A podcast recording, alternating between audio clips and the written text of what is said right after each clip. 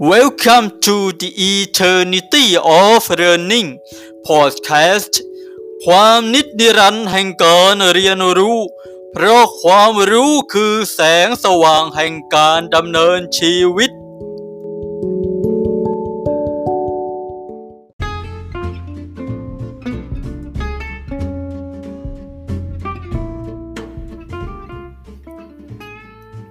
นะครับก็ พบกันอีกครั้งและสวัสดีกันอีกครั้งนะครับ พบกับรายการ The Eternity of Learning ความนิจนิรันดร์แห่งการเรียนรู้ เพราะความรู้คือแสงสว่างแห่งการดำเนินชีวิตนะครับ EP นี้ก็เป็น EP ที่ 9 นะครับสำหรับตอนนี้ก็จะพูดนะจะเรียนรู้เกี่ยวกับของกินนะครับนะอาหารนั่นเองฟู้ดนะครับนะอาหารเนี่ยคือ สิ่งที่เรากินทุกวันนะครับว่าจะเป็นไก่ทอดนะผัดกะเพราน้ำแฮมเบอร์เกอร์ไส้กรอกและอื่นๆนะเป็นเป็นอาหารนะเป็นของกินทั้งสิ้นนะแต่ใครบ้างจะรู้ว่าอาหารนั้นคืออะไร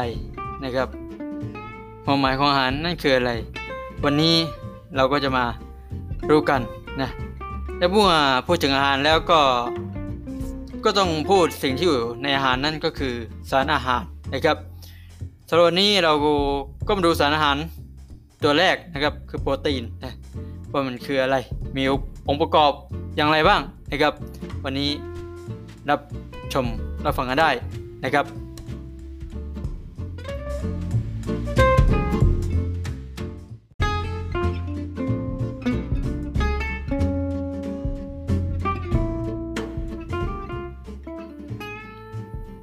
อาหารนะหรือภาษาอังกฤษคำว่า food นะ F W O D นะ food อาหารนะครับคืออะไรคือสิ่งที่บริโภคเข้าไปนะแล้วให้ประโยชน์แก่ร่างกายนะที่ทำให้ร่างกายเจริญเติบโตซ่อมแซม ส่วนที่สึกหรอของร่างกายนะครับ ให้พลังงานแก่ร่างกาย โดยไม่มีพิษหรือให้โทษแก่ร่างกายนะครับ คนเรานี่ก็แปลกนะครับ ไม่ชอบ กินสิ่งที่เป็นอาหารครับเหล้าสุราอย่างนี้นะครับ คืออาหารนี่มันคือสิ่งที่เป็นประโยชน์ครับแต่เหล้าสุรานี่มันคือมันถามว่ามีประโยชน์ไม่มีนะครับ แต่ว่าโทษของมันเนี่ยมีมากกว่านะครับคนเราก็แบบว่าชอบกินสิ่งที่ไม่ใช่อาหารนะฮะเข้าไปนะครับผมนะมามาเข้าเรื่องต่อไปกันเลยครับ แน่นอน เมื่อมีอาหารแล้วก็คือต้องมีสิ่งที่อยู่ในอาหารนะครับนั่นคือสารอาหารนะครับ nutrients นะครับ มันคืออะไรมันคือสารเคมีที่ประกอบอยู่ในอาหารนั่นเองนะที่ให้คุณค่าต่อร่างกายในด้านต่างๆนะครับ มีหลักจากหลักๆอยู่5 5อย่างนะครับ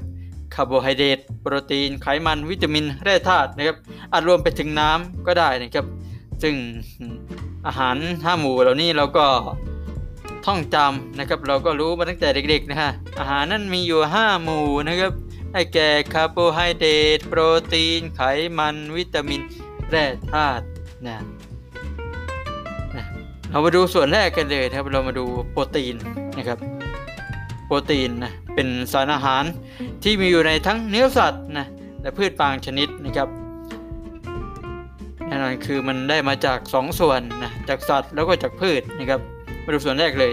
โปรตีนที่ได้จากสัตว์นี่โปรตีนที่ได้จากสัตว์นี่เป็นโปรตีนที่มีคุณภาพสูงนะครับ พบมากในเนื้อสัตว์ทุกชนิดนะหมูวัว เป็ดไก่ปลากุ้งหอยนมไข่นะสองโปรตีนที่ได้จากพืชนะครับพบมากในถั่วบดแห้งนะเช่น ถั่วเหลือง ถั่วเขียว ถั่วแดง ถั่วลิสง รวมทั้งผลิตภัณฑ์จากถั่วนะครับเช่นเต้าหู้เต้าเจี้ยว ตาหวยนะครับ เมื่อเรารับประทาน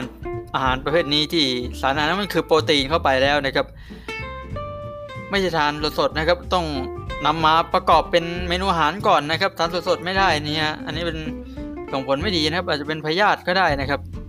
นะต้องปรุงให้สุกเสียก่อนนะครับแล้วค่อยรับประทานนะครับเมื่อมื่อรับประทานไปแล้วนะมันก็มีประโยชน์ต่อร่างกายนะครับ มีประโยชน์อะไรบ้างโปรตีนเนี่ยนะ หนึ่งครับสร้างความเจริญเติบโต และซ่อมแซมส่วนที่สึกหรอของ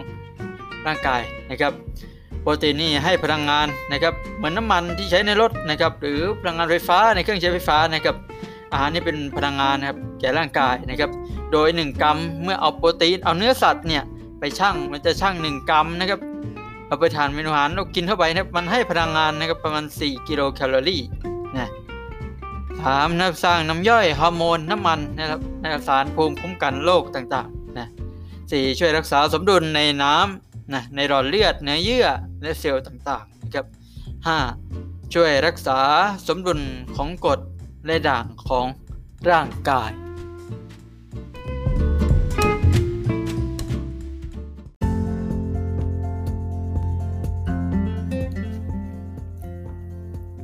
นะครับ ส่วนนี้เราก็มาเจาะลึกนะโปรตีนสักนิดหนึ่งนะครับ โปรตีนนี่ในทางเคมีนะครับเป็นพอลิเมอร์นะครับที่มีโมโนเมอร์คือกรดอะมิโนนะครับกรดอะมิโนนี่คือหน่วยย่อยที่สุดของโปรตีนนะครับไอกรดอะมิโนนี่เชื่อมต่อกันด้วยพันธะเปปไทด์นะครับต่อๆกันนะเป็นโปรตีนนะครับโปรตีนนี่มีธาตุพื้นฐานก็คือคาร์บอนไดออกไซด์คาร์บอนไฮโดรเจนออกซิเจนนะครับ และไนโตรเจนนะครับ ซึ่งเป็นองค์ประกอบหลักๆนะครับ บางชนิดก็อาจจะพบนะซัลเฟอร์ฟอสฟอรัสเหล็กนะครับทองแดง zinc นะไอโอดีนนะจึงเป็นองค์ประกอบอยู่ด้วยเล็กน้อยนะครับผมนะกรดอะมิโนเป็นยังไงกรดอะมิโนเนี่ยนะ กรดอะมิโนคือกรดอินทรีย์นะครับที่มีหมู่ฟังก์ชันนะคาร์บอกซิลและหมู่อะมิโนนะครับเกาะอยู่บนคาร์บอนนะอะตอมเดียวกันนะครับนี่ทั้งหมดที่รวมกันเป็นกรดอะมิโนนะหนึ่งตัวนะครับ ประเภทของอะมิโนนะครับอะมิโนกรดอะมิโนมีทั้งหมด 20 ชนิดด้วยกันนะครับแบ่งเป็นออกเป็น 2 ประเภทด้วยกันนะครับ 1. กรดอะมิโนจำเป็นครับ essential amino acid นะครับ กรดอะมิโนประเภทนี้ร่างกายสังเคราะห์ไม่ได้นะครับ ต้องได้รับจากการรับประทานอาหารเท่านั้นนะครับจำเป็นนะต่อการเจริญเติบโตและพัฒนาการต่างๆของร่างกายนะครับ ในวัยผู้ใหญ่นะมีอยู่ได้ 8 ชนิดด้วยกันนะครับได้แก่ลิวซีนไอโซลิวซีนไลซีนเมไทโอนีนฟีนิลอะลาน ีนทรีโอนีนทริปโตเฟนแล้วก็วาลีนครับ ส่วนในเด็กนี่ก็จะเพิ่มอีก 2 ชนิดจากผู้ใหญ่นะครับ ส่วนที่เพิ่มมาก็คืออาร์จินีนนะฮิสทิดีนนะครับ ประเภทที่ 2 ก็คือกรดอะมิโนไม่จำเป็นครับ non essential amino acid นะครับ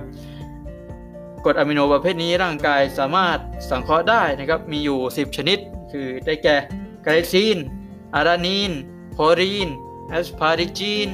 aspartic cetain glutamine glutamine serine และไทโรซีน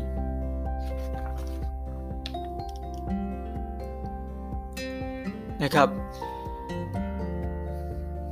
นะมาดูส่วนต่อไปคือพันธะเปปไทด์นะครับ คือเป็นส่วนที่ทำให้กรดอะมิโน แต่ละตัวนะมาติดต่อกันมาเชื่อมกันนะครับพันธะเปปไทด์เป็นพันธะที่เชื่อมระหว่างโมเลกุลกรดอะมิโนนะครับที่เกิดจากคาร์บอนอะตอมในหมู่คาร์บอกซิลนะครับ COOH เนี่ยนะของกรดอะมิโนโมเลกุลหนึ่งนะทำพันธะกับไนโตรเจนอะตอมในหมู่อะมิโนนะครับเป็น H2 นะของกรดอะมิโนอีกโมเลกุลหนึ่งนะครับทำให้มันเชื่อมมันติดต่อกัน นะครับผม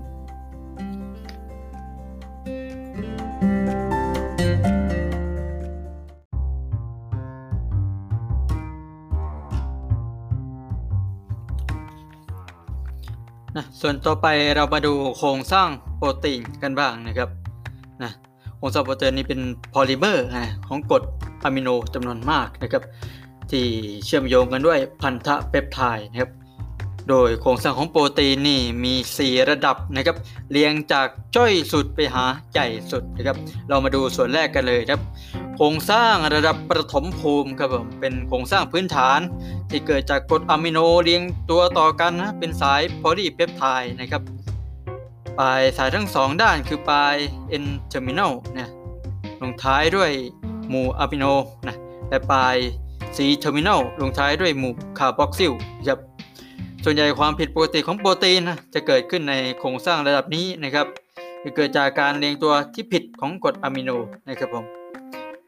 สองครับโครงสร้างทุติยภูมินะครับเกิดจากโมเลกุลของกรดอะมิโนที่อยู่ในสายโพลิเมอร์โพลีเปปไทด์เดียวกันนะครับทำปฏิกิริยากันด้วยพันธะไฮโดรเจนนะเกิดขึ้นในตำแหน่งที่เว้นระยะห่างสม่ำเสมอนะครับทำให้เกิดโครงสร้าง 3 มิตินะครับผมของโปรตีน ขึ้นนะครับผม มีซึ่งมีออกเป็น 2 แบบด้วยกันครับ แบบเกียวอัลฟากับแบบพับจินะเกียวอัลฟานี่เกิดจากพันธะภายใน 3 เดียวกันครับมีลักษณะเป็นเกลียวขด เป็นโครงสร้างพื้นฐาน ทั้งในโปรตีนเส้นใยในโปรตีนก้อนกบนะครับแบบพับจีบนะเกิดพันธะระหว่างสายติดกันเป็นแผ่นพับซ้อนกันไปมานะครับผมส่วนที่ 3 โครงสร้างทุติยภูมินะเกิดจากการทับซ้อนนะของสายโพลีเปปไทด์เป็นโครงร่าง 3 มิตินะครับพบโครงสร้างแบบนี้มาก เพราะเหมาะกับการทำงานนะครับซึ่งการเกิดโครงสร้างนี้จะเกี่ยวข้องกับสมดุลระหว่างแรงยึดเหนี่ยวต่างๆ ภายในโครงสร้างของโปรตีนนะเป็นพันธะไฮโดรเจน พันธะไดซัลไฟด์แรงเวนเดวานนะครับผมสี่โครงสร้างจัตุรภูมินะครับ เกิดจากสายโพลีเปปไทด์นะมากับหนึ่งสายอยู่รวมกันนะครับ เช่นฮิโมโกลบินนะในเลือดนะครับมีสี่สายคอลลาเจนนะมีสามสายนะครับ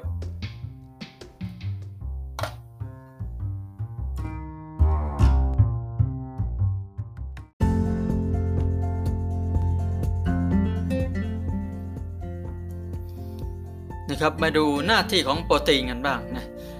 รตีนนั้นแบ่งหน้าที่ได้หลายหน้าที่เลยนะครับ เรามาดูกันว่า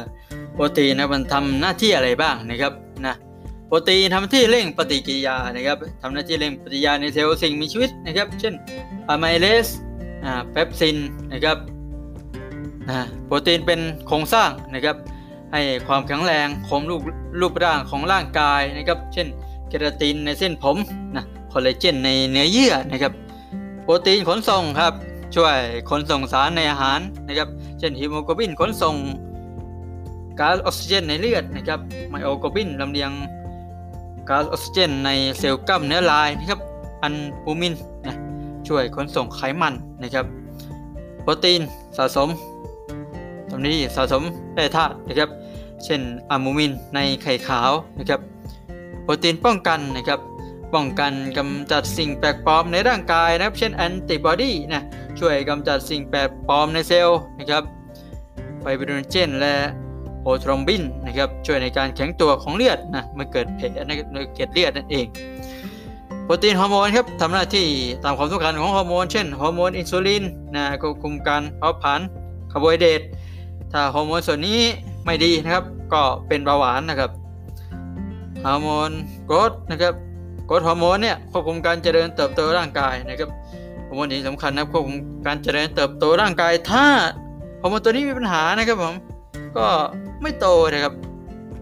โปรตีนเคลื่อนไหวครับเกี่ยวกับการเคลื่อนที่นะครับแอคตินไมโอซินครับในเซลล์ของกล้ามเนื้อหรือไมโครทูบูลนะในซีเลียนะครับโปรตีนที่เป็นพิษนะครับ เป็นสารพิษ toxin นะเช่นพิษงู หรือพิษจาก เชื้อแบคทีเรียบางชนิดนะครับ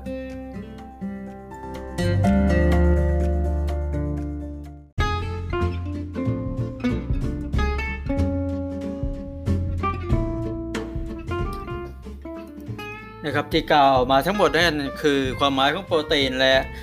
ประโยชน์หน้าที่ต่างๆของโปรตีนนะครับนะแต่ท้ายนี้ก็ขอเตือนนะครับ ขอให้ง่คิดสักนิดหนึ่งนะครับ ในการรับประทานอาหารนะอาหารนั้นมีประโยชน์นะครับ แต่ถ้าทานมากเกินไปหรือน้อยเกินไป มันก็มีปัญหานะทานมากเกินไปไม่บรรยะบรรยังนะครับ มันก็อาจเป็นโรคต่างๆขึ้นมาได้นะครับ เป็นเบาหวานก็ดีไตก็ดีนะครับ การกินต้องระมัดระวังนะครับผม กินอาหารก็อย่ารสจัดเกินไปนะแค่อยู่พอดีพอดีนะครับ หรือถ้ากินน้อยเกินไปนี่มันก็ไม่ดีนะครับ ร่างกายได้รับสารอาหารไม่เต็มที่ ร่างกายก็ไม่สามารถเจริญเติบโตได้นะครับนะจึงเห็นสมควรว่านะการกินก็ควรให้อยู่ในที่ปริมาณพออิ่มนะครับ พอดีนะครับ เพื่อสุขภาวะอันดีของท่านผู้ชมผู้ฟังกันนะครับ สุดท้ายนี้ก็สามารถแลกเปลี่ยนความคิดความเห็นกันได้นะครับสำหรับวันนี้ หวังว่านะครับ คงจะมีความสุขกับการรับประทานอาหารกันทุกคนทุกท่านครับ ลาไปก่อน สวัสดีครับ